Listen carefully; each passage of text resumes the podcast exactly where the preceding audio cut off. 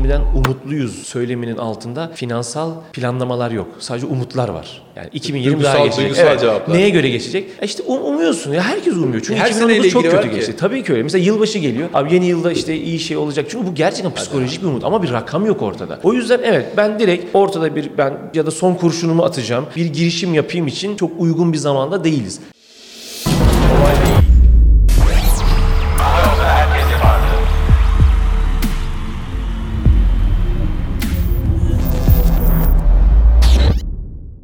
Herkese merhaba. Kolay Değil'e hoş geldiniz.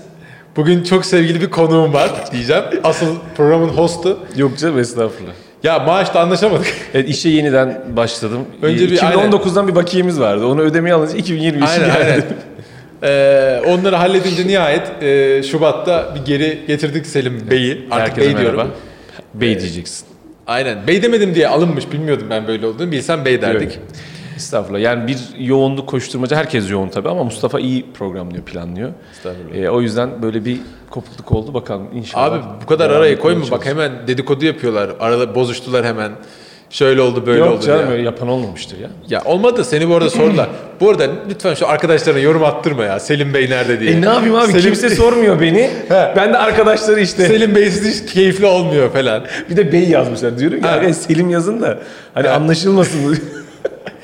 Şaka bir yana bugün çok güzel bir konu konuş, konuş- konuşacağız. Selim varken Heyecanlandım. konuşmak bana düşmüyor ama neyse. Rahat ol, rahat. Ee, ya burada gerçekten çok mutluyum. Yani Selim gelince Yok, böyle bir canım. keyiflendim ya gerçekten. Ee, inanmazsın. Sabah 9'dan beri onun gelmesini bekliyorum. Onda gelmeni bekliyorum yani ofise buraya. Ki başlayalım diye çekim. Yani abi abartma üstüme psikolojik baskı yapıyorsun. Vallahi billahi. Yani öyle ya bir- zaten konu içinde bir şey konuşamıyorsun. Genelde ben konuşuyorum. o yüzden baskı. Doğru konuşturmuyorsun ama sen yanında biri olsun istiyorsun normal. Tamam yani o yüzden sorun yok. Zaten ben konuşacağım. O yüzden baskı tabii. altında alma da. Buyurun, başlayın. Ben- Vallahi özledim bu muhabbeti. O yüzden Sağ bir olun, sabahtan ben beri heyecanlandım. Okey. Arkadaşlar bugün eee, mevcut ortamda iş kurmak mantıklı mı konusunu kon- konuşacağız. Eee, sizlerden gelen bir izleyici isteği eee, kısa ve öz bölümlerimizden bir tanesi. Eee, açıkçası Selim'i bekledim bunu konuşmak için. Birkaç bölüm daha var böyle konuşacağımız. Çünkü eee, yani tek yorum yapmak istemedim. Selim çok ticaretin içinde benim gibi. Perakende mağazası var, toptan ticaret, e-com'da operasyonları var. Mal üretiyor, satın alıyor, ithal ediyor. Her türlü açıdan işin bir tarafında e, ticaretin. E, o yüzden aslında çok ortak noktamız var. E, bir taraftan konuşuyoruz sürekli arka planda şu iş mantıklı mı, şu yapılır mı, şu an şuna girilir mi falan. O yüzden ikimizin bence bu konuda ortak görüşleri, muhabbeti, yorumları e, birçok kişiye e, faydalı olacaktır diye düşünüyorum. Selim, ne diyorsun abi? Valla Şu mevcut- Abdullah Kil'dan başlayalım mı?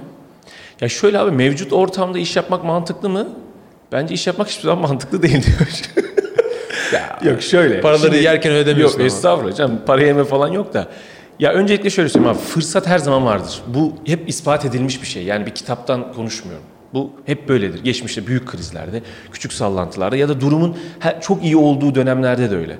Yani geçmişte bakıldığında işte ne bileyim bu bardak içinde mısırdan tut çiğ köftesine. Bu şu an hani direkt offline'da bir mağazacılıktan aklıma geldiği için söylüyorum. Bu arada bir soru vardı. E, lafını balla böldüm. Notlarımda da var. Bir din çiğ köfteyle ilgili bir soru Öyle vardı mi? ya şaka bu yana. Doğrudur. Yani şu, şunu demek istiyorum. Fırsat her zaman vardır. Ee, ama mevcut durumda iş yapmak mantıklı mı sorusunun net bir cevabı yok. Ne iş yapacağınla alakalı, işte masraflarla alakalı, karlılıkla alakalı bir soru var. Mesela Abdullah Kealı'nın bir açıklaması bugüne kadar gördüğüm en kötü krizdi. Öyle bir şeyden bahsetmiş. Şu anki dönemle ilgili şey diyor abi. Ben diyor 30-40 senedir sektörün içindeyim. Hatta işte bir Boyner bir şey diyordu unuttum. Osman Boyner mi ne falan. Cem Boyner'in babası olabilir. Onunla beraber biz bu piyasanın ilk adamlarından biriyiz tekstil işinin. Perakende mağazacılık işinin. Kumaş falan da var. Evet galiba. ve şey diyor yani ben de işte şu do- 91 Irak krizi o bu falan bir sürü şey geçirdim diyor. Hiçbir zaman bu Böylesini kadar kötü bir dönem görmedim. görmedim diyor. Ama bence devam etmeden onu söyleyeyim. Bence bu kriz döneminde sadece e, Türkiye'nin içinde bulunduğu şartlar öncesi sonrası değil, genel olarak perakendenin değişiyor olması, e, tüketim alışkanlıklarının değişiyor olması, yani insanların bile artık işte gün, günlük daha rahat pantolonlar, sneaker tercih etmesi. Birçok faktör var aslında. İşlerin sadece kötüye gitmesi Türkiye ile ilgili Yani faktörler değil. hesaba katılması gereken Evet. konu var. Mesela şimdi sneaker'daki yükseliş Keel'ı nasıl ilgilendirir? İşte bunu hesaba katacaksın. Tabii, tabii. Yani işte o 4. Levent'teki takım elbiseyle gezen ekibin aslında uluslararası şirketlere geçtikçe takım elbise ihtiyaçlarının olmaması Evet, bir etken. Ya bunların hepsi tabii hesaba katmak lazım.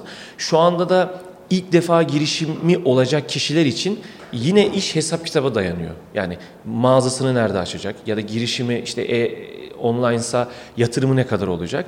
Şunu demek istiyorum. Tüketim devam ediyor. İhtiyaçlar devam ediyor ve birileri yatırım yapıyor.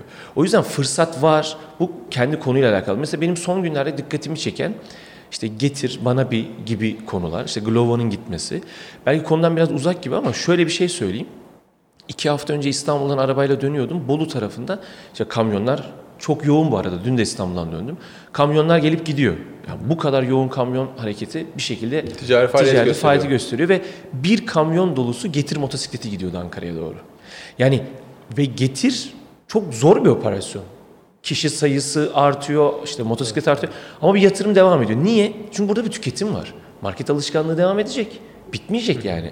Ama işte market alışkanlığı orada abi shift ediyor, transforme oluyor yani dönüşüyor. aynen öyle. Aslında pazar büyüyor mu tartışılır. Sadece Hayır, o pay almaya başlıyor. Evet getiri alırken birileri kaybediyor aslında. Ya şunu şunu aslında ya Selim ikimiz de aslında esnafız abi senle. Ve e, bazı dönemler çok biz genç olmamıza rağmen e, herkes bir şeyi hisseder. Ya bir şeyler oluyor, bir hareketlilik var. Yani piyasa işler iyi gidiyor yani. Ya ben de mi bir şey açsam, bir dükkan daha mı açsam, bir şuna da mı girsem? Bence bu soru aslında biraz oraya geliyor. Yani tabii ki ne iş yaptığına göre değişir ama hani bazen abi o hissedersin ya hani hadi ya bir şeylere daha gireyim, keyif, işler büyüyecek. Ben de pastan ekmek alayım. Şu an o duygu yok gibi ya. Yani şu an tam tersi aman dikkat edeyim, aman batmayayım, aman işte küçüleyim, aman birazcık daha verimli hale getireyim operasyon dönemi değil mi? Yani o yüzden soruya genel bir cevap vermemiz gerekirse Evet. Ya o dediğine katılıyorum. iş yapmak için sence çok iş kurmak için mantıklı mı yoksa abi her zaman fırsat var ama sen bir sene iki sene daha bekle. Çok bariz bir şey yoksa maaşın ortamın iyiyse aman bozma o düzenini. Bu arada beklemek de bir fırsat olabilir. Yani Evet. bekleyerek geçirmek de bir doğru karar olabilir. Katılıyorum. Bu arada şundan bahsediyorum ben zaten. Örnek veriyorum. Mahalle arasında bir tekstil dükkan açmak la büyük bir proje oluşturup yatırım yapmak arasında olağanüstü bir fark var. Fırsat değilse zaten yapacağın iş, kaçmak üzere bir şey değilse evet beklemek için doğru zaman olabilir. Mesela şu an genelde e, konuştuğumuzda 2020'den umutluyuz söyleminin altında finansal e, planlamalar yok. Sadece umutlar var. Yani 2020 daha Duygusal- geçecek. duygusal cevaplar. Neye göre geçecek? İşte um- umuyorsun ya herkes umuyor. Çünkü Her 2019 seneyle çok kötü var ki. geçti. Tabii ki öyle. Mesela yılbaşı geliyor. Abi yeni yılda işte iyi şey olacak. Çünkü bu gerçekten psikolojik bir umut ama bir rakam yok ortada. O yüzden evet ben direkt ortada bir ben ya da son kurşunumu atacağım. Bir girişim yapayım için çok uygun bir zamanda değiliz. E böyle bir zaman oldu mu?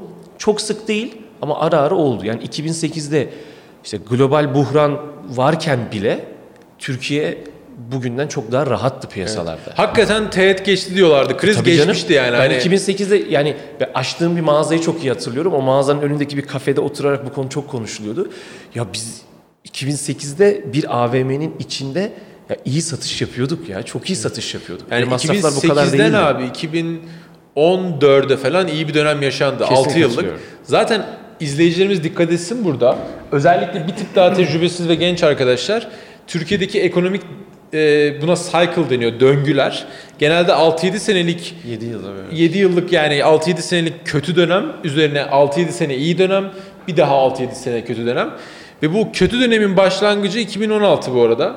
Yani işte e, darbe, terör saldırı aslında 15 ama terör saldırıları, darbe, Bombalar kur artış, kur artışları, turizmin yavaşlaması, cari açığın artması, bir daha şey olması falan. Yani 15, 16, 17, 18, 19, 20 yani 20 yılında hala işte 6. senesindeyiz. Umuyoruz ki 2021 iyi olur ama o kadar da ilginç ki abi. Ya ben hep şey diyorum ya. E, iyi ki diyorum ki çok zorluk görüyoruz abi genç yaşta. Kesinlikle. Kolay para kazanmaya alışmıyoruz çünkü bu zorlukları gören adam ileride işleri iyi giderse kolaten başarılı olur. Abi zaten genelde düz yolda araba sürmüş kişiler e, böyle bir yokuşlu zorlu bir yerde e, otoparka girerken falan çok zorlan. Bu gerçekten otomatik e, bir gelişim sistemi. Yani zorluklarla karşılaştıkça olağan durumlarda zaten daha rahat ediyorsun ve bir sonraki zorlukta gardını daha rahat alabiliyorsun. Şey abi ya beni öldürmeyen şey güçlendiriyor evet, aslında. evet, evet, böyle bir mantık var. Orada da abi şey e, yani işte inşallah yani 2021 artık yani belki bir tık daha hani iyi geçmeye başlar. Çünkü herkesin de bir mental olarak da hani finansal olarak da bir limiti var yani hani dayanma gücü var. E, ama ben dediğim gibi yani bu zorluklara aslında e, alışma tarafında e, şanslı olduğumuzu düşünüyorum. Yani diğer türlü çok kötü abi. Diğer türlü işlerin piyasanın çok iyi olduğu bir döneme denk gelip de şans olarak başarılı olduğunda yanlış bir özgüven ve böyle savurganlık da geliyor insana. Evet. Yani hani No- Birden Ee, bir kriz anında ya da bir zorluk anında ya ne oldu ya her şey olağan gidiyordu. bir anda batıyor değil mi adam? Şu var tabii insanlara girişimcilik ya girişimci ruha zarar vermemek lazım. Çok Yani haklısın. durmak da bazen girişimciliğin bir parçası olabilir. Ben bunu tasarımdaki beyaz ögelere benzetirim. Yani kocaman bir sayfada işte biz çanta fotoğrafını sadece ortaya koyup kenarları boş bırakarak da şık bir reklam çıkartabilirsin. Çünkü e, o boşluk önemlidir ortadakini ortaya yani öne çıkarmak Çok için. doğru abi. Yani o yüzden bekleyerek kendini geliştirebilir, yetiştirebilir ve stratejini tam yapabilirsin. Bu günler çok böyle atlanacak günler değil. Yüzde yüz kaçtığından emin olduğum projelere belki girilebilir. Ama her zaman söylüyorum, maliyet ve karlılık hesabı belki bu dönemde daha çok üstüne düşülmesi gereken bir şey. Ee, o yüzden olağanüstü açık bir piyasa, çok rahat bir piyasa falan yok. Bunu zaten ekonomide de banka e, sektöründe de çok net bir şekilde görebiliyorsunuz. Ya biraz arada şey Ama oldu. iyi gidiş var evet. Abi tüketici harcamalarında bence e, çok bariz bir iyileşme yok. Bencesi yok yani zaten birçok tüketici işte harcama endekslerine bakılabilir yani hani finansal endekslere yani rakam bazında na- nasıl gidiyor diye. E, ama şey gerçek yani işte e, yani hükümetin zorlayarak da olsa bu e, politika faizini düşürüyor olması, bankaların da buna uymak zorunda oluyor olması yatırım ortamını iyileştiriyor.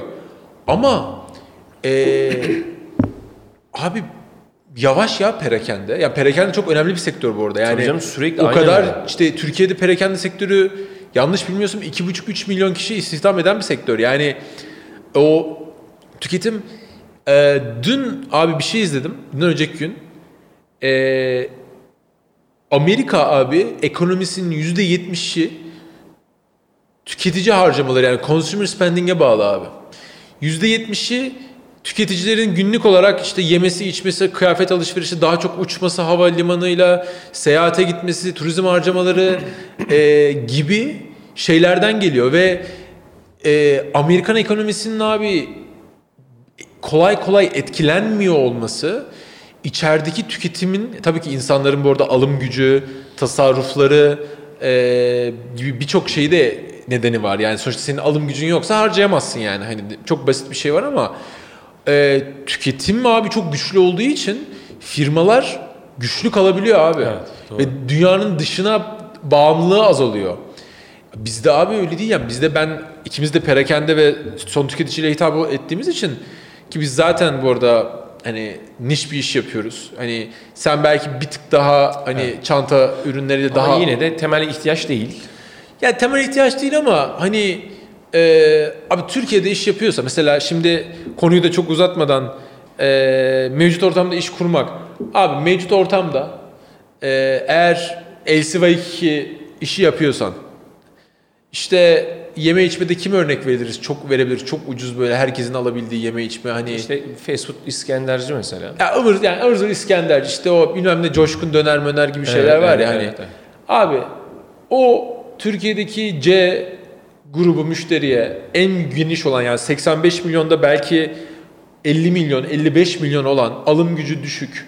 Ee, hor görmek için söylemiyorum. Bunlar analiz yani. Segmentasyon var tabii. Ha, yani. Bu segmente hitap edebilen, herkesin Türkiye'de alabileceği yeme içme işi, tekstil işi, herhangi bir iş yapabiliyorsan her zaman fırsat var. Hele şu an Evet, daha paranın daha sıkıştığı yerde, insanların daha tutumlu olmak zorunda yerde en güzel iş yaparsın. Hiç beklemeyin ama e, yok abi ben daha niş, daha premium, daha farklı bir iş yapacağım falan diyorsan e, alım gücü çok düştü yani beklemekte fırsat var. Kesinlikle, ya da evet.